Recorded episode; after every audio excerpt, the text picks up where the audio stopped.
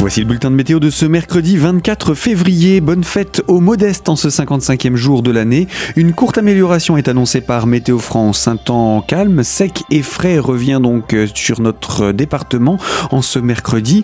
Après la dissipation des plaques de grisaille parfois tenaces du matin, les éclaircies plus ou moins belles percent dans le programme de l'après-midi.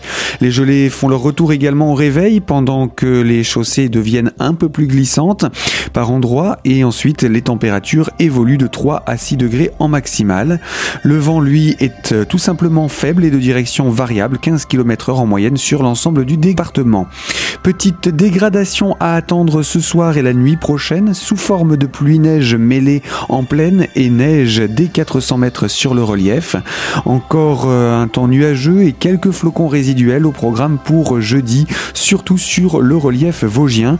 L'amélioration devrait se dessiner ensuite pour vendredi et samedi avec des températures fraîches et des gelées matinales plus marquées. Vous retrouvez toute l'information météo sur notre site internet radiocristal.org.